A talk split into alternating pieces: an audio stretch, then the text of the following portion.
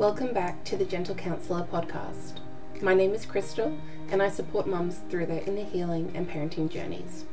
For those of you listening right now, this episode is a little bit different because back in October of 2021, it was World Mental Health Day, and I had some wonderful friends join me over 3 days to talk all about mental health and motherhood at the Aussie Mums Mental Health Virtual Event. I hope you enjoyed these conversations, which were recorded live at the summit. I'm also thrilled to let you know that we will be returning in 2022 and plan on making it even bigger and better. It may or may not involve a retreat. Wherever you are right now, I hope these episodes find you when you truly need it. I would love to hear your feedback on these chats, so make sure you're connected with me on social media at The Gentle Counsellor.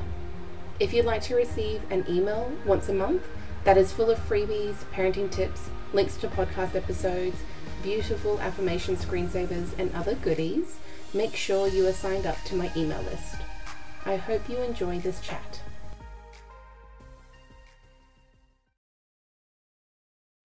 Hello everyone and welcome to day 2 of the Aussie Mums Mental Health Virtual Event. Thank you so much for coming back and joining us again today. I hope that you've got your hot coffee with you and that you're not being disturbed, or, you know, if there's little kids around, that's totally fine as well. We're all mums here, as you can see. We've got a very extra special guest today who might be very chatty, and that's totally fine. He also has things to say. So if you are joining us live, please let us know in the comments. Say hello, let us know you're here. And if you're watching this as a replay, just still pretend like you're watching with us live, because we will be coming back to all of our posts to make sure that we're answering any questions that you have or just chatting with you.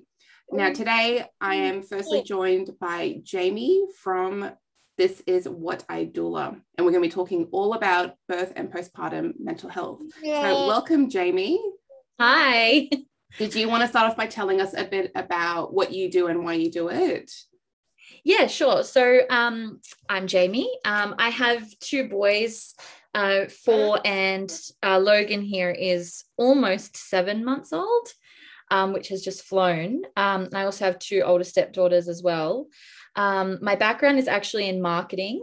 So very different to what I'm doing now. But probably helpful for a business though. Yeah, exactly. So I got into doula work after I had my first son, Maverick. So I had a pretty bad experience in my first birth. I wouldn't describe it as a traumatic experience, but it was just I wasn't informed. I wasn't listened to. My body wasn't trusted. And I kind of felt like I didn't just get over it straight away. And so something was kind of lingering, and at the last minute I got my placenta encapsulated, and the amazing woman who did my placenta and also did this placenta, she is a doula. And I was like, what is this word? What is this? So I was literally in the hospital bed the day after having him, and I was Googling what is a doula?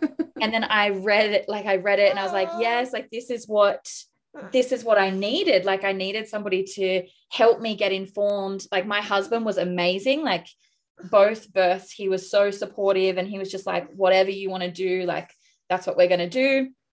And super supportive during labor and birth, but we didn't really know much about what our options were or what our rights were. So I really needed a doula.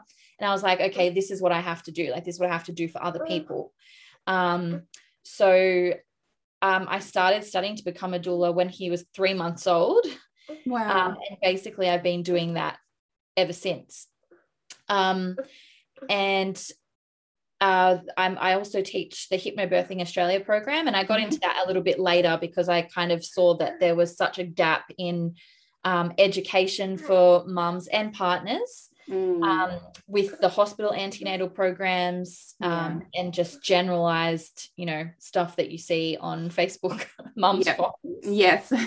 I got into that, and just the two combined has just the transformations that I've seen from mums who have been traumatized in the past, or even first-time mums. It's just the best thing in the world. So yeah. Really making a difference, and it's so important, the experience that you have. And it can go either way, right? We can't control it. We can't plan it, but we can do our best to have all the information, understand all the risks, understand, like you're saying, our rights. And I know I've learned a lot just from our chats together and from following you on social media. It's just all these things that you didn't realize that are actually really problematic and that no one's talking about. So I like that we're starting to kind of highlight our rights in the birth space. I think it's really important. So let's talk a bit about what's happening for women in the maternity system at the moment. Okay, so Australia-wide, really. I'm in New South Wales, and I know you're in Queensland, but really Australia-wide, it's not looking very good for us. There is so much trauma going on. So 1 in 3 women will leave birth with birth trauma, and 1 in 10 will be diagnosed with PTSD from their birth. 1 in 10 dads will also suffer birth trauma as well, or birth partners. So I shouldn't just say dads. Birth partners will also suffer PTSD from seeing what their partner has gone through. And everybody always asks me, well, you know, maybe that's because their expectations were too high, or it's because their birth didn't go to plan, so we shouldn't have birth plans. And that's the kind of feedback that we tend to get until Millie Ford. So she reported on some research that 2/3 of those women that suffer birth trauma or PTSD actually say it's because it was because of how they were treated during birth, how they were spoken to. So it wasn't how the baby was born. It wasn't, I had a C-section, so it was a traumatic birth, because you can absolutely have C-sections that are not traumatic. It was because of how they were treated in the hospital system. So this is like multiple a day story that I get. Literally before I logged on here, a friend of mine messaged me and said that her obstetrician told her that she should be thankful that she has a healthy baby. So basically, doesn't matter about your trauma, doesn't matter about how you feel. Super dismissive. And this is not, people try to, I guess, rationalize it with themselves and say, oh, it's rare. It's a rare occurrence. It's not rare.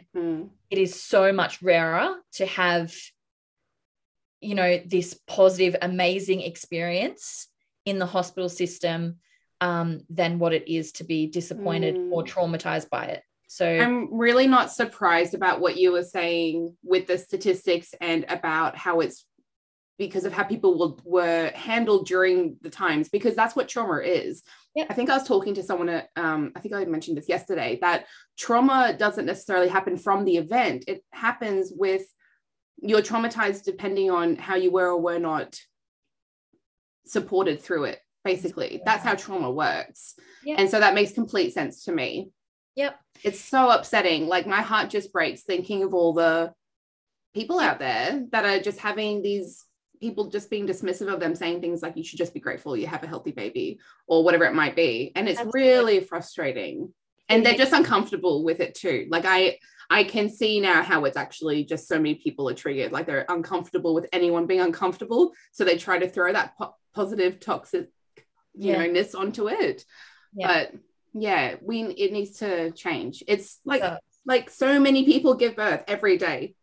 Like, this isn't just like a once-off random every now and then. It's happening all the time. And so much of it is also fear-mongering, especially to people that don't know any better. And it's not our fault. Like, I didn't know any better. Like, I, you know, you go in and you put your complete trust and faith into your care provider, but we really have to start taking onus of some of that responsibility, all of that responsibility, because we're the ones that have to live with it after. They don't. And the fear mongering that's going on. I have another friend at the moment who her obstetrician the other day said to her, you're asking for a stillbirth. Who says that? That is Who says that to a mother who's 39 weeks pregnant with an IVF baby? Like, who says that? But this is what's going on.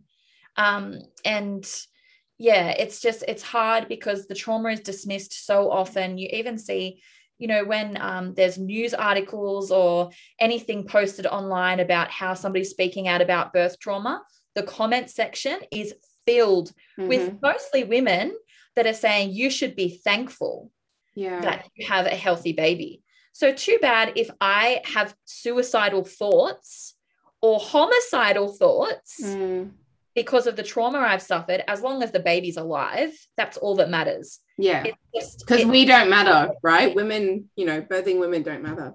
Yep, especially once the baby's out of you. Yeah. The vessel. Yeah. Oh, gosh. I know we could rant about this, like, all day. So what can we do about it? Yeah, so this is the important bit. Especially if there's pregnant women watching, you know, what can we actually do about it? Absolutely. So number one, inform yourself. Do not trust that everybody has your best interests at heart, even if they do. And there are some amazing midwives and some amazing obstetricians who absolutely do have your best interests at heart, but don't rely on that. Make sure that you're doing an independent childbirth education, whether it be hypnobirthing, whether it be she birth, anything that is independent from the hospital system. Because if you think about it, doing an antenatal class at the hospital, they're going to tell you the things that they want you to know. They're not going to tell you the entire span of all of your options. So an independent childbirth education class is key for you and your partner, because, which leads me to number three, having a supportive and informed birth partner, whether that be the father of the baby, whether it be your mom, your sister, a doula, somebody that needs to be informed about all of the things that you want in your birth plan, and to have a set birth plan. And it doesn't mean that it has to be like a checklist that, you know, you have to check all these things off for it to be an amazing birth. The process of writing your birth plan is what the powerful part is. It's knowing what your options are, knowing that, okay, if I do need to be, you know, you don't want to be induced, but then for some reason and a true medical experience comes up, and that's not, you know, you have a big baby or you know, you weigh too much. That's not medical reasons. But if there's a true medical reason that you do need to be induced, you know your options. You know that you don't want to start off with syntocinin. You know that you want to start off with a stretch and sweep or something that's less invasive. So that's what the power of the birth plan is to make sure that you know all of your options, and having your birth partner on board with that and the reasoning behind each one of your choices is absolutely key, because in the moment you're unable to make those decisions for yourself a lot of the time. You're in a different world, right? You're in a different part of your brain. You need the person that is with you to be on board with that birth plan. And if they're not, find a new birth partner. It is absolutely essential that the person that you have in your birth space is an advocate for you. So that, have a look at the Australian Medical Association's maternal decision-making guidelines. So I can pop a link to that. I'll be able to pop a link to that. Yeah, that'd be perfect. Yeah. So I can pop a link to that in the Facebook group under this video. So basically there's guidelines for your care provider that they must abide by. So, you know, just for example, one of them, you know, I'm paraphrasing, but basically they need to support every single one of your decisions, whether they agree with it or not. If they can't, it is their responsibility to find somebody who can. So, you know, you could be asking for the most outlandish thing, but they're there to support you in your decisions without coercion, without manipulation, without fear-mongering. So that's a really good document just to have on hand to know what their obligations are to you. Choosing your care provider carefully. So whether you're going to go with a private midwife, whether you're going to go with, you know, the midwifery, the caseload program, whether you go with just, you know, the regular hospital midwives, whether you go with an obstetrician, or whether you go with no care provider at all, because we often forget that that's an option as well. Make sure that you're doing your research and asking the questions to that care provider, asking them, what is their birth philosophy? What do they feel about physiological birth? What are their rates of physiological birth, if this is what you're wanting? What for a private midwife, what is your transfer rate? You know, how often are you transferring from home to hospital? There's a fantastic document also, which I'll link, which is the Mothers and Babies document, which is nationwide. They independently look at each state, so each one looks a little bit different.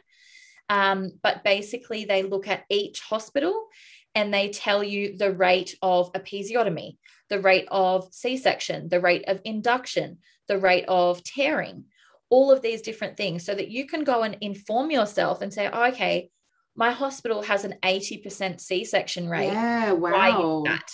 Yeah, that would be so helpful. I've never heard of these things that you're mentioning, so I'm so excited to find the links after and have a look myself, because that's actually truly informing yourself, right? Like, you've actually got the numbers there to support you. And I really love the advice about actually asking whoever you're seeing, what is your birth philosophy? That's something that I didn't even think to do, because you just go in trusting, like you just assume. And we go in with this patient mentality, right? But really you're the customer. Like you're not, you're not a patient, you're not ill. You're going in as a customer and you get to decide who is supporting you. So, try not to make decisions on what other people have told you. Like, I hired this really great obstetrician and I had a really good birth, so I think you should too. And then you just, put a deposit down and without even speaking to them, because we all have different wants and needs during our pregnancy and birth. So to do that, it's not going to be helpful for you. You might very well have this, you might meet them and say, yeah, okay, we're totally on the same page. But always meet them and always ask those questions like you're interviewing them, because this is one of, some people would say the most important day of your life, and it does travel with you forever. How you are treated in your birth does not just stop on the day of your birth. You feel that forever. And I've spoken to women in their 70s and their 80s that break down. It actually makes me quite emotional. But they actually break down talking to me about their birth, because they've actually never done it before. They've never spoken to somebody about their birth before, because they've always been told, you have healthy children, be thankful. So it does stay with you your entire life. So making these decisions is so important for you, and you're the most important person in the room. Of course, we always want a healthy baby. We're going to start with that is like the bare minimum, is that you want a healthy baby. But you also want a healthy mum that's going to be able to raise the baby. Yes. So, these things are super important. So looking at your birth options, know that home birth is an option. And know that home birth is statistically proven for low-risk women to be safer than a hospital birth. It's not for everyone. And if you don't feel safe at home, then it's not the right place to give birth. But know that it is an option.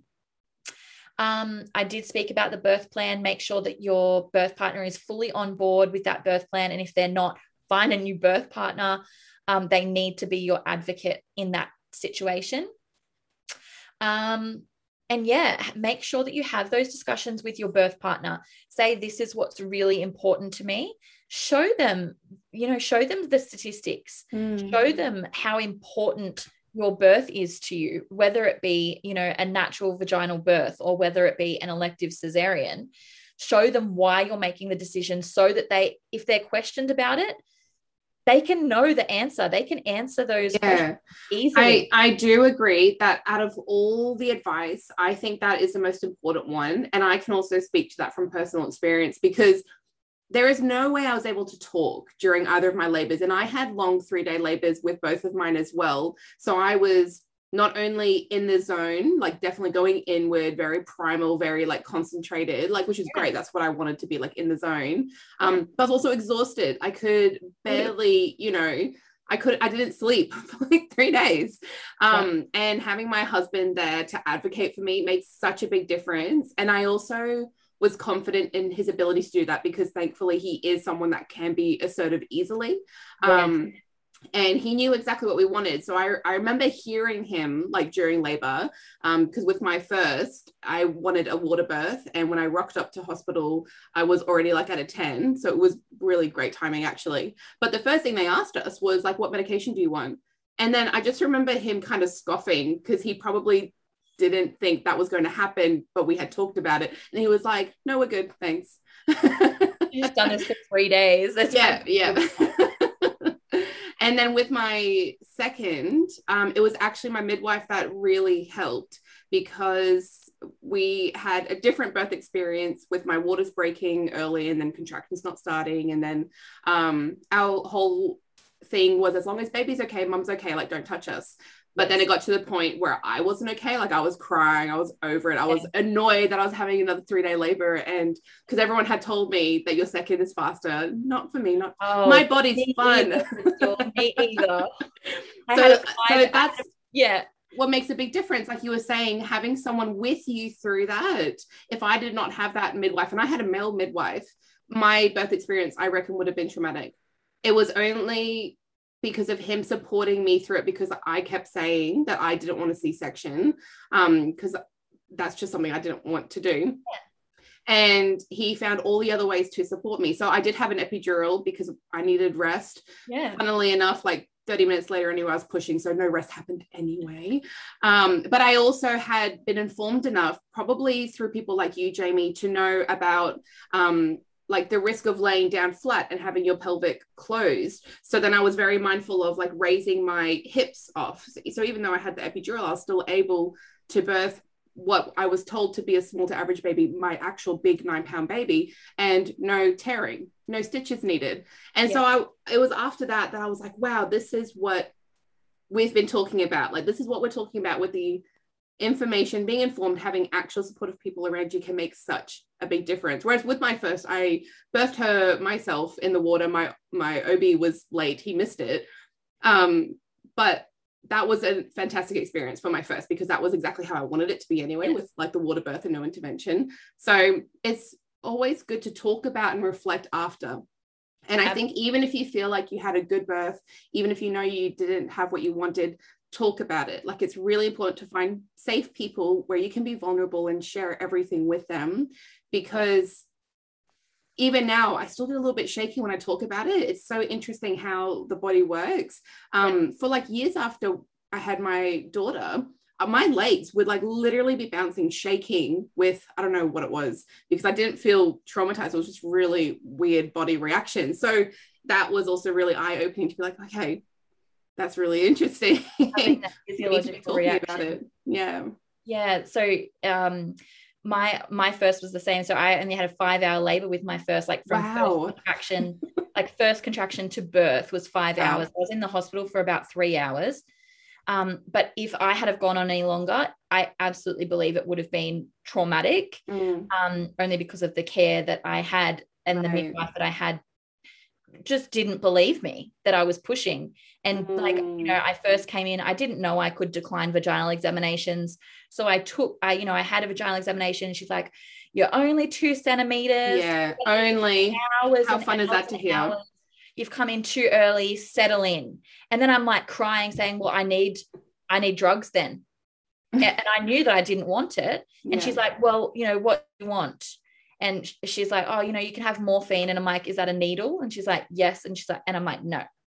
And then she's like, well, you can have an epidural. And I was like, I know that's a needle, and that's a no. And then Matt, my husband, he's like, why don't you get in the bath? Like, that's what you wanted. You wanted to get in the bath, blah, blah, blah.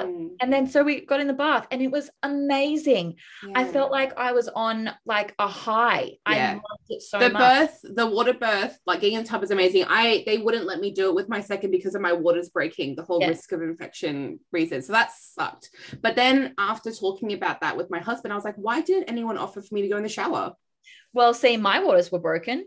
Oh, interesting. Yeah. So they'd been broken since 2:00 that morning, and my contractions didn't start until 7:30, and then I didn't get to the hospital until 10 or something. And I got straight. They just said, you know, don't put any oils or anything in the bath, which was fine. Yeah. But yeah, and then my body started pushing, and you know what it's like you can't stop it. It's you like don't need to push, like your body is doing it for you. Your body, like my body just started pushing, and I said to my husband, I'm like, the baby's coming, like you need to get someone. And then she came in and she crossed her arms and she's like, you're going to hurt yourself and you're going to hurt your baby if you keep pushing. You're not ready to push. So then I'm crying again, saying I can't stop it. And then she's ripping me out of the bath. And then by the time I got to the bed, his head was basically out, and then he was out in the next push. So that's what I mean. Like it could have gone downhill very quickly. Yeah. I felt myself tear when she was pulling me out of the bath because his head was descending. It was everything was stretching. So yeah, there was that. But then, you know, my second birth, I had a home birth, and it was 27 hours. From like, and they were like 5 minutes apart, 10 minutes apart for 27 hours. And then I had prodromal labor before that for probably 5 or 6 days before. And I still don't feel traumatized by that because I had, I mean, halfway through that, he turned posterior and it was bad pain. It was bad pain in my back. Like, I said multiple times that I thought I was going to die. Yeah. But, you know, my midwife, who I had seen all the way through my pregnancy at home, she knew my mindset. She knew, you know, she knew what I wanted, which is so different to the first time, which my midwife had never met me before. Yeah. She knew what I wanted. And she was saying to me, you're right. You know, you're fine. I'm here. We're all here. We're going to meet this baby tonight. We're going to meet this baby tonight. And it was just... even though it was painful, unlike my first, which I wouldn't describe as painful, even though it was painful, and I was so exhausted, as you said, because you just hadn't slept for all that time, hadn't eaten, I just felt so supported and loved by my doula, by my husband, by my midwife, by, you know, my older son, my stepdaughter, like they were all there. And it was just the best experience. Like just, it was just amazing. So yeah, it really isn't about how the baby's born or how long it was or anything. It's about the people that are around you and how you're being treated during that time. It's about how much are you held and cared for during that whole process and after. So let's talk a bit about postpartum. Now we know that, postnatal depression and postnatal anxiety, it seems almost like every second person I talk to can at least share their thoughts, whether they were actually diagnosed with it or them reflecting and thinking, maybe I did have that. So what are your thoughts on this? So I had postnatal anxiety with my first, and I feel that stemmed from, once again, the care that I had in my pregnancy. So I had the nuchal translucency scan when, you know, I was 12 weeks, what everybody does. I mean, I didn't with this one, but I did with my first. And it all came back with high risk, like 1 in 20 for all 3 trisomies. And I saw a doctor that I'd never seen before because they called me and they're like, it's urgent. Come and pick up your scans. You need to go to a doctor. It was a Saturday. I went to the doctor by myself. And she basically just said, I can give you a referral for a termination today. So basically the risk was so high that she would just send me to the hospital straight then to get an abortion, even though this is not a diagnosis, it's a risk category. So they're just putting you into what risk. And then she gave me a huge lecture on how selfish it would be to continue with the pregnancy and all of this rubbish, right? I basically had to beg for a referral to an obstetrician genetic counselor, who then said, oh my God, I can't believe that she said that to you. You need to make a complaint, which I did. Nothing ever came from it. Had further testing. There was nothing wrong with my baby. He's absolutely perfectly healthy. But I feel that is what triggered my postnatal anxiety. And I, to be honest with you, I don't even know if this is possible, but I feel like I still do with him. Yeah. And he's 4. So like he's at the park now with my stepdaughter who's almost 16, and in the back of my mind I'm like, what if he gets hit by a car? What if this happens? What if this happens? Like things that I know, like she's like relentless intrusive thoughts. Yeah. And I don't, and it's weird because I do have those feelings about him. I don't have these feelings about Logan at all. That's so interesting because we haven't really had a chance to catch up, like, because Jamie and I are friends, like, outside of all of this, because we've talked about our experiences with postpartum anxiety, because I've had it as well.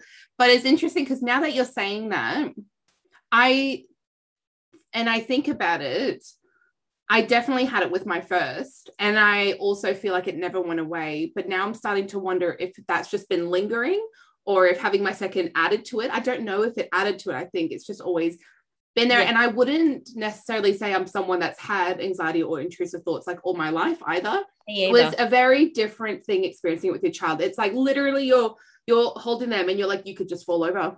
Yep. And like, they're gone. Yep. Or even like now, like my husband's taking the kids out. And even as he's leaving, I'm like, are you taking them swimming? Like, yeah. Make sure you're watching the whole time. He's like, I know how to take care of our children. I'm like, I know, but I get anxious. I just need you to like acknowledge it. It really frustrates my husband. Yeah, because I'm hard. Like, as soon as he goes near the road, I'm like, Maverick, stop. And like, I get really worked up about it. And my husband's like, he's fine. He knows not to run onto the road. Like, I'm right here. And I'm like, I know, but I have these, you know, I'm thinking, what if there's a stray dog? What if there's a dog that comes and attacks him? Yeah. Like all of these things that I know are so unlikely, but they're all, while I'm talking to you, these are the things that are going in the back of my head while he's not here. It's exhausting. It steals the joy. It really out of motherhood. It's really one of the things, because I don't think, unless you're watching this and you can relate because you're experiencing it, I don't think people understand that it's like literally a constant thing. So I get it a lot at night, especially when we've made the transition to the kids sleeping in their own bed or their own room. I find it so hard to go to sleep because I sleep better when they're near me and with me. So that's probably also what really helped me with co-sleeping and bed sharing. So I'm like, I don't care because I know that they're safe. I'm not thinking someone's breaking into the window. I'm not thinking they've stopped breathing. I'm not thinking that they've somehow suffocated themselves. Like, just like constant anxiety. And it's like, Mav has only just gone into his own bed, but with Matt, so with my husband. So he's still co-sleeping in a separate room, and then I'm co-sleeping with Logan in my room. And even though Maverick is basically on top of me when he's sleeping with me, I still sleep better with when he comes into my room at like 4 or 5 o'clock in the morning than when he slept in a separate room, for the same reason. But I feel like it's so common, postnatal depression, postnatal anxiety, and I absolutely, it is 100% real. Yes. And it's, I know because like I've suffered it and I suffer it, but I also feel that a lot of the symptoms of postnatal depression and postnatal anxiety mirror depletion. So mirror not having enough vitamins, minerals, water in your diet, not eating enough, not sleeping enough, not being outside enough, not having all of these things. I feel definitely mirrors, and also not having enough support postpartum. Mirrors those symptoms of depression. And of course, if you're doing everything by yourself, you're not going to feel good. Exactly. And when you just said it then, like, not enough support, if you actually have people supporting you, you would be being cared for. You would have people making sure that you're eating and eating nourishing meals, and you'd make sure, like, they would make sure that you're hydrated and that you're well rested, because they would be there to support you, make sure you're not exhausted, because they can pick up on the other areas that you don't want to do when you had a baby. Like, they can do the housework and all the other boring things. Absolutely. And do you know what? When I became pregnant this last time, the first thing, before I even contacted my midwife, I booked a postnatal doula. Definitely, that's going to be me next time around, because I've realized the importance of postpartum care, and it just will alleviate so much pressure, and also pressure on your relationship if you're in a partnership, because the hardest time in my relationship has been when we've had our children with my husband and I. But I also believe that on some level with people that suffer with postpartum anxiety, I do think there's something that's like, makes sense to it. I think it's not necessarily a bad thing. And I want to elaborate a little bit more. And what I mean by that is, I think it's a problem if it is interfering with your daily life, like if it's actually stopping you from doing things or stopping you from leaving the house or stopping you from like ever separating. Like that's an issue. Yeah. Because, you know, it's like the whole bird flying from the nest sort of thing. Like, yes, we are supposed to at some point separate from our children within reason. But what I think is normal about it is that first 3 years is so crucial in a child's development. Yeah. I think it makes sense that you feel that way. Because it's like good anxiety, if you want to call it that. It's like, yeah, you're protecting him from running onto the road. He could run on the road. Was he 4 or even younger, right? Like, I actually had a scary moment with my 3-year-old the other day who ran off from me. And he's never, ever, ever done that before. And so that was like a good wake-up call for me to be like, oh, okay, they can still have impulsive moments randomly, even if they've literally never had it their entire life. So I think on some level, having those anxious thoughts is kind of like preparing you. Because it's not like we're thinking an asteroid's going to hit the earth. We're like, you know, a dog could run up, he could get hit by a car, my kids could drown in the pool if my husband's not watching them. Like, these are all things that actually could happen. And I also think there's a point in, if you're thinking about it, it's also you trying to have control of the situation, because there's not a lot you can control. But if you're thinking about it, it's like you're preparing yourself, or you're preparing the other people to be very aware that that is something that could happen. So I think on some level, it makes sense that we have these thoughts. It also makes sense because, I think that, and I think we've spoken about this before as well, but how we feel pressured to leave our babies. I was just about to say that. We shouldn't be separating. It's normal to want to be together, like co-sleeping and bed sharing.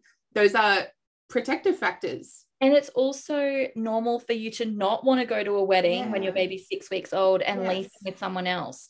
It's not, you know, I'm in a due date group, and there's a few women that are saying, you know, I have to go to a wedding and babies aren't allowed, which is, you know, another story, but babies aren't allowed, so they have to stay with my parents, and we've never been apart before, and we're breastfeeding, and they don't take a bottle, but I know I need to take care of myself, but I really don't want to leave them. Is that taking care of yourself though? Is that taking care of yourself to go to an event that you don't really want to go to, but you feel like you should to get back to normal, and the whole time you're worrying about your baby and whether they're eating or not? I don't see that as taking care of myself. And like, even my 4-year-old has never had one night away from me, because it's not good for me. It's not. I would worry the entire time, and it wouldn't be good for him either. He just wouldn't be comfortable with it. So I feel like there's so much societal pressure to be away from your baby almost immediately to try to get back to some kind of normalcy. What are you getting back to? You cannot be the same person. You are not the same person. You will never be the same person. You can't be. Going from maiden to mother is a transition that you will never go back to. Never. So it's impossible to get back to this. And then I think that also puts you in some kind of state where you're like, I should be still doing this, and I should be getting back to this. And my husband wants the house clean, and he wants meals on the table at 5 o'clock. And how am I supposed to do that if the baby won't sleep off me? And, you know, all of this stuff. And there's so much pressure, but all of these things combined, I feel like should be taken into consideration when we talk about postnatal depression, because it's just, sorry, can you hear that? No. Yeah, that's all right. I was just going to add to what you're saying is that I'm doing a chat Sunday night, titled The Unnoticed Grief and Loss, and talking about that change in motherhood is going to be part of what I'm exploring as well, because there is a sense of loss in there. Like, you're kind of grieving your life that you had before children. You know, some of us can ruminate over that. We can really like think about who we were. We can feel really disconnected from that. And that's a part of that shift in motherhood that we go through as well. It definitely is. Yeah, it definitely is. I just, while we're talking about postpartum, I just want to mention there's a really good book called The Postnatal Depletion Cure by Oscar Serrallach. I don't really know how to spell it, how to say his name, but it's Serrallach. And it talks about how about that mirroring of depletion and postnatal depression and anxiety, and how we can kind of help ourselves feel a little bit better postnatally. Yeah. And just also to have not only a birth plan, but a postnatal plan as well. Yes. So get your village together. And I promise you, people want to help you. They just don't know how to. And it was really difficult for me to ask for help. I didn't with my first. And, you know, people kept saying, if you need anything, let me know. If you need anything, let me know. But I never did, because I felt like I could do it all. And this time, I have asked for so much help. I had so much food delivered to me. I'm still eating some of it. It's still in the freezer, and he's 7 months old. I had so much food. We didn't have to cook for months, and it was amazing. I had people dropping off snacks. I had people, you know, dropping off bread and milk. I had, and all of they were more than happy to do it. And in my mother blessing, which is kind of like a baby shower, but not, where we're kind of celebrating the mum before she gives birth. The lady who facilitated it, Claire Heenan, she put through a postnatal, basically a sheet that was passed around with a whole list of things that people could put their names next to if they were happy to do those things. Yes, such a great idea. Yeah, so it was amazing. Well, I was thinking, because when people ask you, well-intentioned, let me know if you need anything, that's really adding to like your mental load, because then you have to go the effort of thinking for them. Yes. So if anyone's watching this and they're wondering how to support someone postpartum, you are better off to have that approach of, I'm going to make you some dinner. Can I drop it off Sunday night? Like instead, like say what you're going to plan to do, and then still respectfully check that the time or whatever you're coming by is fine. But I know now whenever I go to anyone's house that has kids, I'm like, where's the vacuum? Yeah. And I like check the sink. And it's like little things. There were things like my doula would, when she would come, she would change my sheets. Yeah. And amazing. Everybody knows getting into a bed with fresh sheets is like the best feeling in the world, especially when you're breastfeeding and you're leaking milk everywhere. Yeah, I was going to say, sweating. Yeah, all the towels and like your leakage. Yeah. And like, you've got that postnatal, like sweating, like really hot thing. So having your sheets changed, or, you know, I had people that had signed up to like running me a bath and taking Logan, you know, just in the house so that I could have a bath by myself, or he could come in the bath with me.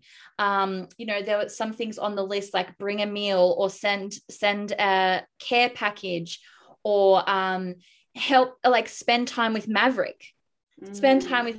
While I was, you know, napping with Logan, or, you know, doing things like that. And it was just, I felt so loved and so supported, even from people that I had never met, people in, you know, the home birth community. They do a meal train, and people that I had never met were dropping off food at my door and cards and flowers. Like, it makes me super emotional now, like thinking about these women that I had never met before. That's so lovely. Supporting me in that way. And it was just the best feeling. And I feel like I enjoyed my postpartum, my fourth trimester with him so much more than I did with Maverick. It was amazing. And so beautiful. So having that postpartum plan is just as important as the birth plan, because even if your birth goes amazingly, you feel so empowered by it. When you get home, if everything just turns to shit,